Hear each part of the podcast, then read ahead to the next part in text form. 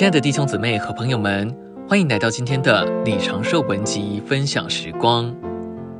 今天的信息要跟大家分享，借着珍赏而长大。一位寻求主的人为着主的牧养和安息而祷告说：“我心所爱的啊，求你告诉我，你在何处牧放羊群？晌午在何处使羊歇卧？”主回答他说：“你这女子中极美丽的，你若不知道，只管出去跟随羊群的脚踪，把你的山羊羔牧放在牧人帐篷的旁边。”因着这位寻求者刚强的跟随。以致主就称赞他，好比法老车上套的骏马。这里的骏马表征我们天然的力量，虽然好，却是天然且属世的，就像法老车上套的骏马。教会中许多青年人实在是寻求主，但他们后面仍然拖着法老的车，一些来自埃及的东西，一些来自世界的东西，拖在他们后面。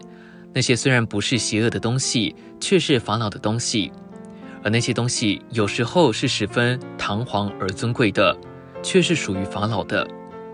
青年人受主吸引，他们爱主，但仍然是法老车上套的骏马，拖着一些属于世界的东西。他们不像所罗门的华轿，抬着基督。弟兄姊妹，我们真是在寻求主吗？我们车上载的是谁呢？是法老还是所罗门？如果我们载的是法老，我们就是用来拉他车的嘛。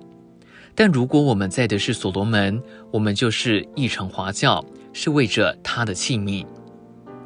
这位寻求主的人，在第一次受主称赞之后，就越享受主，并且也珍赏主。他说：“我以我的良人为一袋墨药，夜里藏在我胸怀间。